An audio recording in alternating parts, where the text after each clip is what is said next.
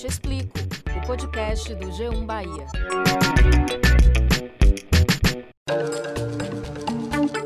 Olá, eu sou Valma Silva, editora do G1 Bahia. E eu sou Camila Marinho, repórter e apresentadora da TV Bahia. E esse é o Eu Te Explico, o podcast do G1 Bahia. Muita maldade, era muita maldade. Ficava xingando vagabunda, era muita maldade.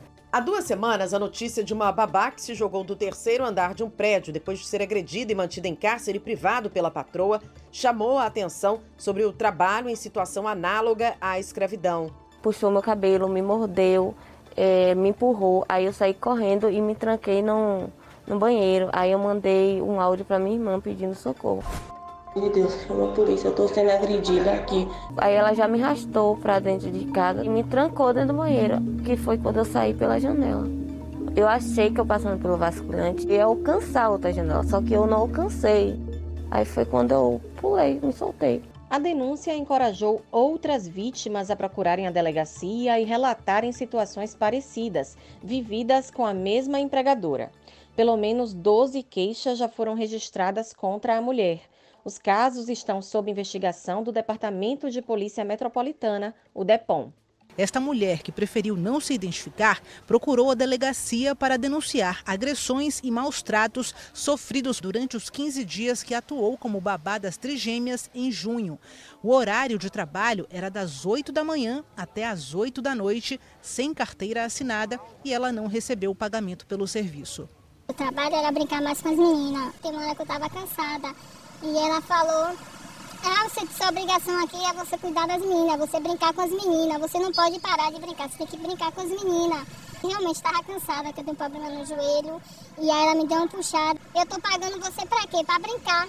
E apesar que não me pagou, tá me devendo essa situação veio à tona agora, mas joga luz sobre problemas que são muito antigos em nossa sociedade e que infelizmente têm se tornado ainda mais comuns. Jornadas exaustivas, colocar em risco a saúde e a vida do trabalhador, sobrecarga de trabalho e ausência de folgas, além de isolamento, ameaças, violências física e psicológica. Só que tudo isso, Valma, é crime.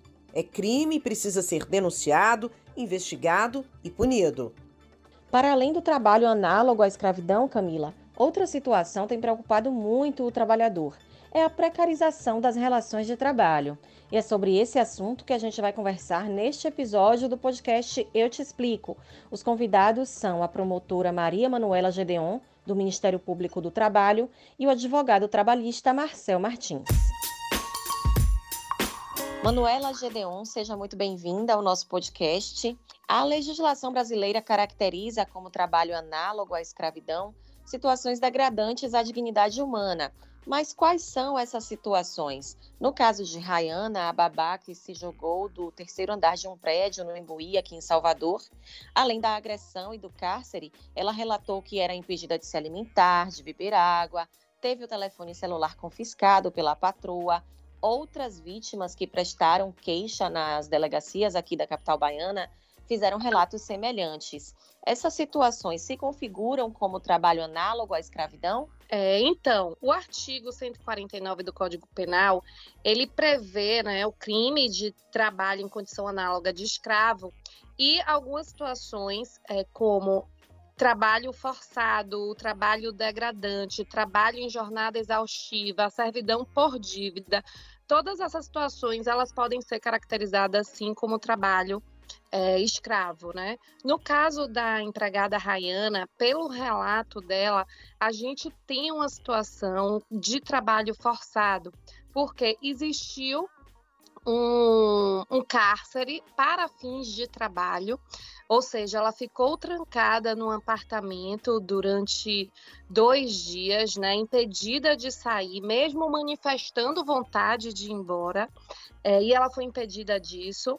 É, além disso, ela teve objetos pessoais é, tomados pela empregadora, ou seja, a empregadora é, pegou o celular dela, cortou o fio do interfone, de modo a impossibilitar que ela se comunicasse com outras pessoas externas e com a família. Então, isso sim, se tudo isso ficar provado, né, se esse relato ficar provado, isso sim pode se configurar um trabalho escravo na condição de trabalho forçado, justamente por existir o cerceamento da liberdade de locomoção dela para fins de trabalho. Doutora, sei que o Ministério Público do Trabalho está acompanhando a situação da Rayana. Queria saber como é que tem sido a atuação do MPT nesses casos e quantos aqui na Bahia estão sendo acompanhados também pelo, pelo órgão? Nós aqui no MPT, nós temos uma coordenadoria específica que trata do combate ao trabalho escravo, que é a nossa CONAED. Então, dentro dessa coordenadoria, a gente desenvolve projetos tanto de prevenção ao trabalho escravo quanto de repressão. É, no, no caso específico de empregadas domésticas, nós já fizemos três resgates esse ano de três trabalhadoras que daquela situação clássica de é, pessoa, menina ainda adolescente, que vem do interior para trabalhar na casa da família e lá permanece por mais de 30 anos sem nunca receber salário, nem nenhum direito trabalhista, privada completamente de sua vida, né? É, então a gente vem acompanhando e à medida que a gente vai fazendo esses resgates e isso vai sendo noticiado, outras mulheres também sentem forças para fazer a denúncia, né? Porque a gente precisa dessa informação para chegar nessas famílias, chegar nessas casas, porque o trabalho doméstico ele tem uma peculiaridade da empregada estar sozinha. Não é como um ambiente de empresa que você tem vários é, empregados e colegas e um ambiente coletivo. Então, essa peculiaridade de ela estar só, de ela estar numa residência que é protegida né, pelo, inclusive pela inviolabilidade de domicílio. Então a gente tem esses desafios, né, é, mas a gente consegue chegar e agora em 2021, só no primeiro semestre, já foram feitos três resgates e estamos recebendo mais denúncias e trabalhando para conseguir é, resgatar mais mulheres. É porque quando isso é noticiado, muita gente conhece, se identifica ou conhece alguém da família que explora alguém nesse sentido, ou então você tem uma prima, um parente, você lembra, olha, fulana também está nessa situação. E por isso que é importante, né, essa, essa denúncia e essa divulgação, porque a gente sim teve um aumento, como eu já disse, só no primeiro semestre foram três resgates e não para de chegar denúncia em todo o estado e em todo o país também, né, e a gente vem trabalhando é, para poder conseguir chegar nessas mulheres, né? E como é que essas denúncias podem ser feitas e que tipo de provas podem ser apresentadas? Porque muitas vezes é a dificuldade de provar que ele está sendo submetido àquele tipo de trabalho. Qual o caminho para quem quer fazer uma denúncia? É, nós temos nossos canais de comunicação. É, essa denúncia pode ser feita sigilosa no site do MPT, né? Em cada procuradoria regional, em cada estado, é, você pode denunciar no site, aqui na Bahia especificamente, é o www.prt5.mp.br, também via, via o canal do Disque 100, né? Liga o Disque 100, disca lá o 100, faz a denúncia, e também procurando o Ministério do Trabalho, que está sempre, é, procura o Ministério do Trabalho, a agência da sua cidade, né? O sindicato tem um papel fundamental também nessa, nessa denúncia, procura o sindicato. O sindicato tem feito ações constantes de combate ao trabalho escravo das trabalhadoras domésticas, desse trabalho que tem, é, tem aparecido muito durante a pandemia, que são as trabalhadoras que são obrigadas a ficarem confinadas no local de trabalho. Isso é um absurdo. Não é possível que a gente é, ainda veja coisas desse tipo acontecer, acontecendo em pleno século XXI. Então, a gente tem toda uma rede de apoio, de atendimento, é, composto por Ministério Público do Trabalho, é, Auditoria Fiscal do Trabalho, sindicatos. Então, procura qualquer desses órgãos da sua cidade e pode fazer essa denúncia. A prova, como eu estava falando, a prova no trabalho doméstico, ela como o trabalho é mais solitário e dentro de uma residência onde a gente não tem um amplo acesso, mesmo porque essa residência é protegida pela inviolabilidade né, do domicílio, ela é mais complicada, mas não é difícil, porque na nossa prática, a gente observa que quando a gente chega nessa situação, não há nenhuma negativa desse fato. Por quê? Porque não há prova de pagamento de salário, né? Salário se prova com recibo. É, os vizinhos conhecem, os vizinhos eles têm ciência, então a gente conversa com toda a vizinhança também. A gente vai num prédio, num condomínio, a gente conversa com o porteiro. Então, to, todo mundo vê que aquela pessoa não tem folga, aquela pessoa não tem férias, ela não sai aos domingos, ela não tem uma vida. E é, não tem, não tem registro, isso a gente consegue ver objetivamente, né? Recolhimentos de INSS, FGTS, o E-Social não está preenchido, então a gente vai tanto pelo aspecto formal da, do não registro, né? Da não existência de recibo de pagamento de salário, como também de prova testemunhal. É importante salientar que a denúncia pode ser feita por qualquer pessoa, não somente pelas vítimas. Então, se você conhece alguém que vive nessa situação, siga as instruções que a procuradora deu e denuncie esse caso. As pessoas têm que entender que a gente está falando aqui de crime. Infelizmente, é uma prática que é comum na nossa sociedade, mas que é crime previsto por lei e precisa ser punido porque nós também temos a sensação de impunidade. Né, de que os casos não são resolvidos. Feita a denúncia, nós organizamos uma equipe composta por procurador do trabalho e auditores fiscais do trabalho e vamos até essa residência, né, é, buscar informações sobre o caso e entender o que é que está acontecendo. Para a gente ter acesso a essa residência, é necessário que antes a gente ajuize uma ação cautelar e peça uma autorização judicial para adentrar nesse domicílio.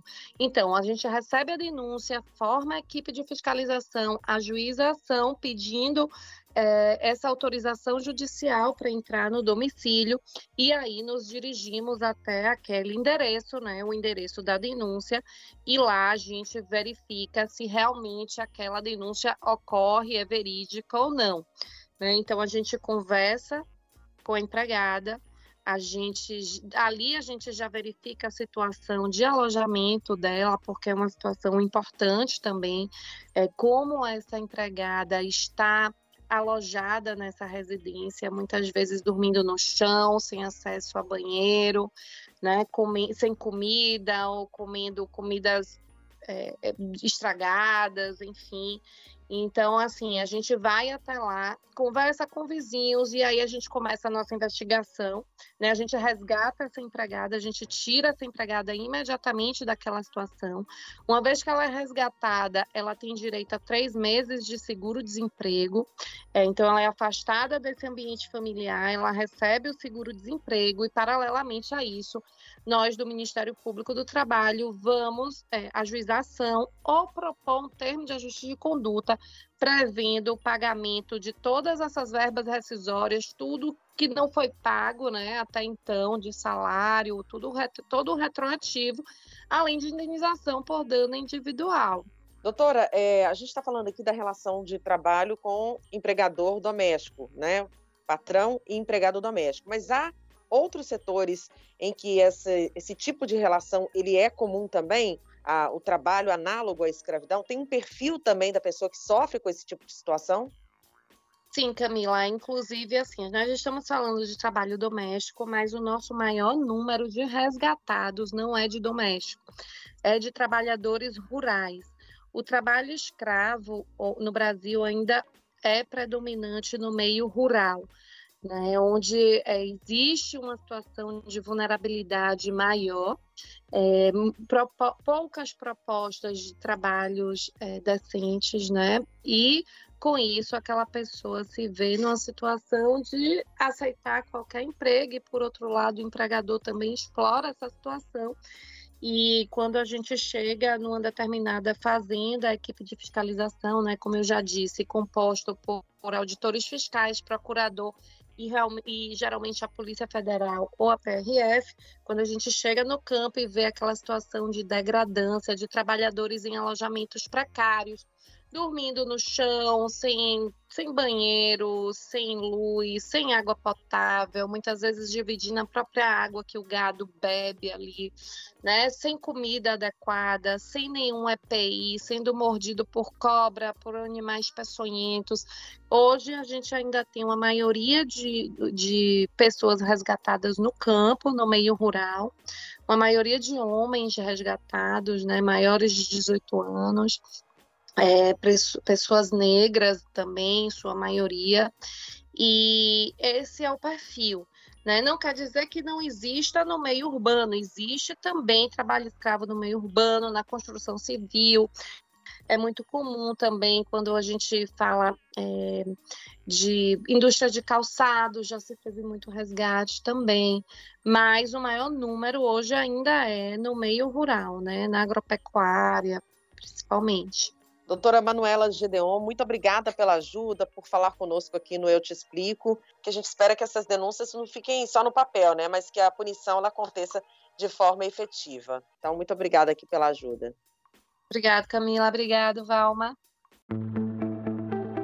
Marcel Martins, muito obrigada. Bem-vindo aqui ao Eu Te Explico. Falando sobre mercado de trabalho de uma forma em geral, queria saber de que forma a pandemia afetou as relações entre chefes e empregados. Surgiram novas situações diante desse cenário, inclusive com intensificação de novas formas de trabalho, por exemplo, o home office? É, o home office é, realmente veio a ser intensificado a partir da pandemia. Né? É, já era uma, um formato utilizado, mas com a pandemia ele foi intensificado. Nem sempre é, o, o, fato de você estar num ambiente de trabalho é, residencial significa maior produtividade. Né? Então, possa ser que o home office, em muitos casos, ele até prejudique o trabalho. É, a gente não tem como afirmar que em casa a condição de trabalho é necessariamente melhor que a, que a condição do, do ambiente de trabalho que é, é de costume do, do empregado, né? Então, eu vejo com, com muita cautela esse home office. Pois é, doutor, a pandemia, o home office tem questões muito particulares, mas dentro desse cenário é avaliada a precarização das relações de trabalho, né? Que na verdade esse processo começou em 2017, desde que a lei de terceirização de mão de obra entrou em vigor nota-se uma perda dos direitos trabalhistas de lá para cá. Quais são os principais prejuízos para os trabalhadores desde então? Essa terceirização, ela faz com que o, o empregado ele não se sinta seguro no seu ambiente de trabalho. Sempre gera uma instabilidade que não é saudável para a relação entre empregado e empregador. Né?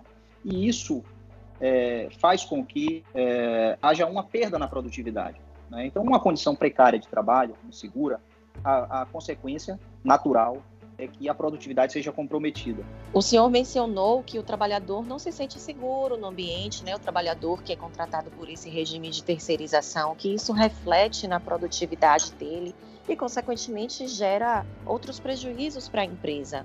Eu aproveito para lembrar também que nós temos visto um aumento do número de pessoas com doenças mentais, doenças psicossomáticas, e isso também é reflexo dessa precarização do trabalho. Exatamente. É uma situação muito complexa, porque com essa dificuldade no exercício do mistério do empregado, é natural que as consequências sejam um agravamento da saúde. É, então, essa insegurança, essa instabilidade faz com que gere uma ansiedade, né, um estresse diário que todos nós sofremos. Marcel, lembrando que essa lei permite terceirização ilimitada e restrita em todos os setores de uma empresa.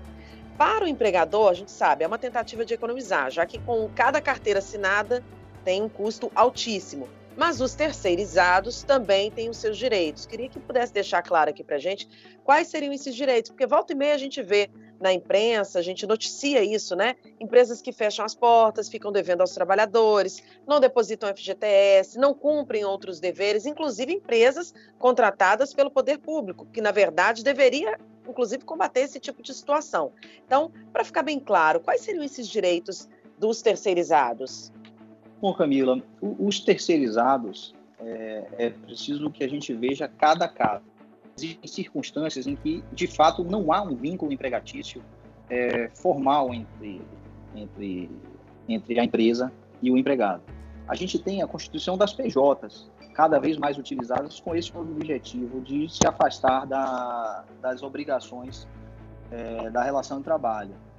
Então, o empregado que se sentir lesado por conta de uma, de uma ausência de suporte em eventual rescisão, ele pode vir a, a, ao judiciário com o objetivo de desconstituir aquela relação fictícia, mas ele não ficaria é, sem desassistido, né, com, sem uma assistência por conta desse do fato simples fato de ser um terceirizado. Teria que verificar cada caso, mas a terceirização não implica necessariamente a ausência de responsabilidade daquele do tomador do serviço, né? Pois é, doutor. Inclusive, recentemente, a Justiça do Trabalho reconheceu pela primeira vez um vínculo empregatício entre um motorista por aplicativo e a empresa Uber. Inclusive, foi um juiz que atua aqui em Salvador que tomou essa decisão. E sabemos que isso pode abrir precedentes para todo o Brasil. Isso pode ser considerado uma vitória não só para motoristas por aplicativo, mas também para outras categorias de trabalho, para os prestadores de serviço, para os terceirizados? É, exatamente, Valma. É uma, é uma decisão muito nova e é uma decisão que pode realmente auxiliar é, os demais empregados ou, na verdade, prestadores de serviço, a depender do caso, porque essa situação ela precisa ser vista caso a caso. A Uber ela tem essa particularidade de, de em tese, franquear ao, ao motorista o direito dele optar ou não por, por, atuar naquele determinado horário, ele fazia a sua própria jornada. Mas, em verdade, a gente sabe que na prática, se porventura ele optar de ficar é, a grande maioria do tempo sem estar à disposição da, da empresa, não vai haver qualquer retorno econômico com aquilo. Marcel, na internet, o termo uberização acabou se popularizando muito nos últimos tempos, e esse termo relacionado muito a esquemas de trabalho que tem aquelas jornadas exaustivas, tem um retorno financeiro muito baixo e não existem direitos trabalhistas. Luciana compareceu no local e horário marcados, mas não aceitou a proposta de emprego por causa da carga horária, de mais de 10 horas de trabalho por dia.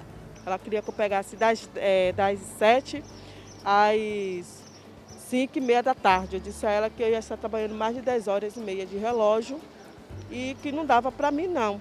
Luciana não aceitou a oferta, mas concordou em fazer uma faxina no apartamento. Luciana entrou em contato através de um aplicativo de mensagem e cobrou dinheiro da diária. Foi aí que veio a surpresa.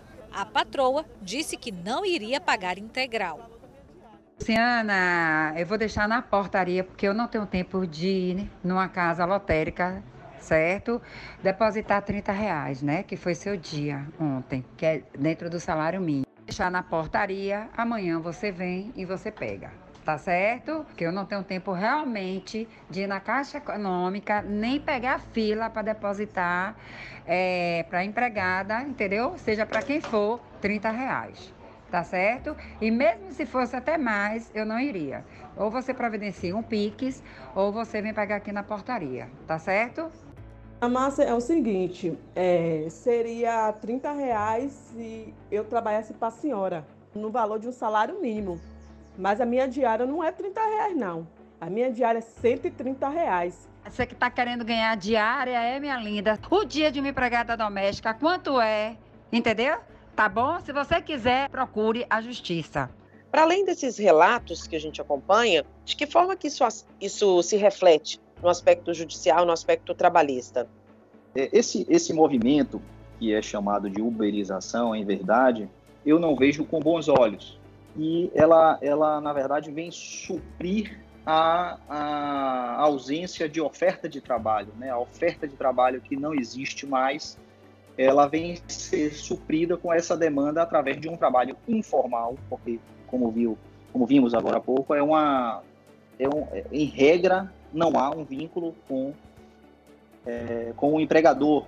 Para encerrar, eu gostaria que o senhor comentasse quais são os setores que mais enfrentam a precarização do trabalho aqui no nosso estado e de que modo que o trabalhador que se sinta prejudicado de alguma forma deve proceder. Em verdade, eu noto que essa precarização, ela, como nós conversamos, agravada pela pandemia, ela não atuou num setor específico. É, todos os setores foram atingidos por conta disso. Uma categoria específica que a gente pode tratar, que houve realmente um, maiores implicações, houveram maiores implicações, é justamente a categoria da, dos empregados domésticos. Né? Ela me arranhou, pegou pelo meu pescoço, me deu um soco, puxou meu cabelo, me xingou. Eu tentei fugir, aí ela trancou a porta, a chave quebrou. E ela me levou para o quarto do filho dela. Aí ela pegou tesoura, ela pegou faca, ela pegou um compasso para mim. E aí foi a hora que eu fui me defender, que eu fiquei com medo a legislação ela confere ao empregado formatos de questionar e provocar uma despedida indireta, porventura haja essa violação ao, à, norma trabalhista, né? Então ele pode partir do empregado essa provocação, sustentando aí violações é, por parte do empregador. Doutor Marcel Martins, muito obrigada por contribuir aqui com o Eu Te Explico. Obrigado. Para você que nos acompanhou até aqui, muito obrigada pela companhia. A gente volta a se encontrar na próxima semana. Até lá! Eu Te Explico, o podcast do G1 Bahia. Produção e apresentação: Camila Marinho e Valma Silva. Edição: Márcio Souza. Coordenação: Danuta Rodrigues. Gerente de jornalismo: Ana Raquel Copete.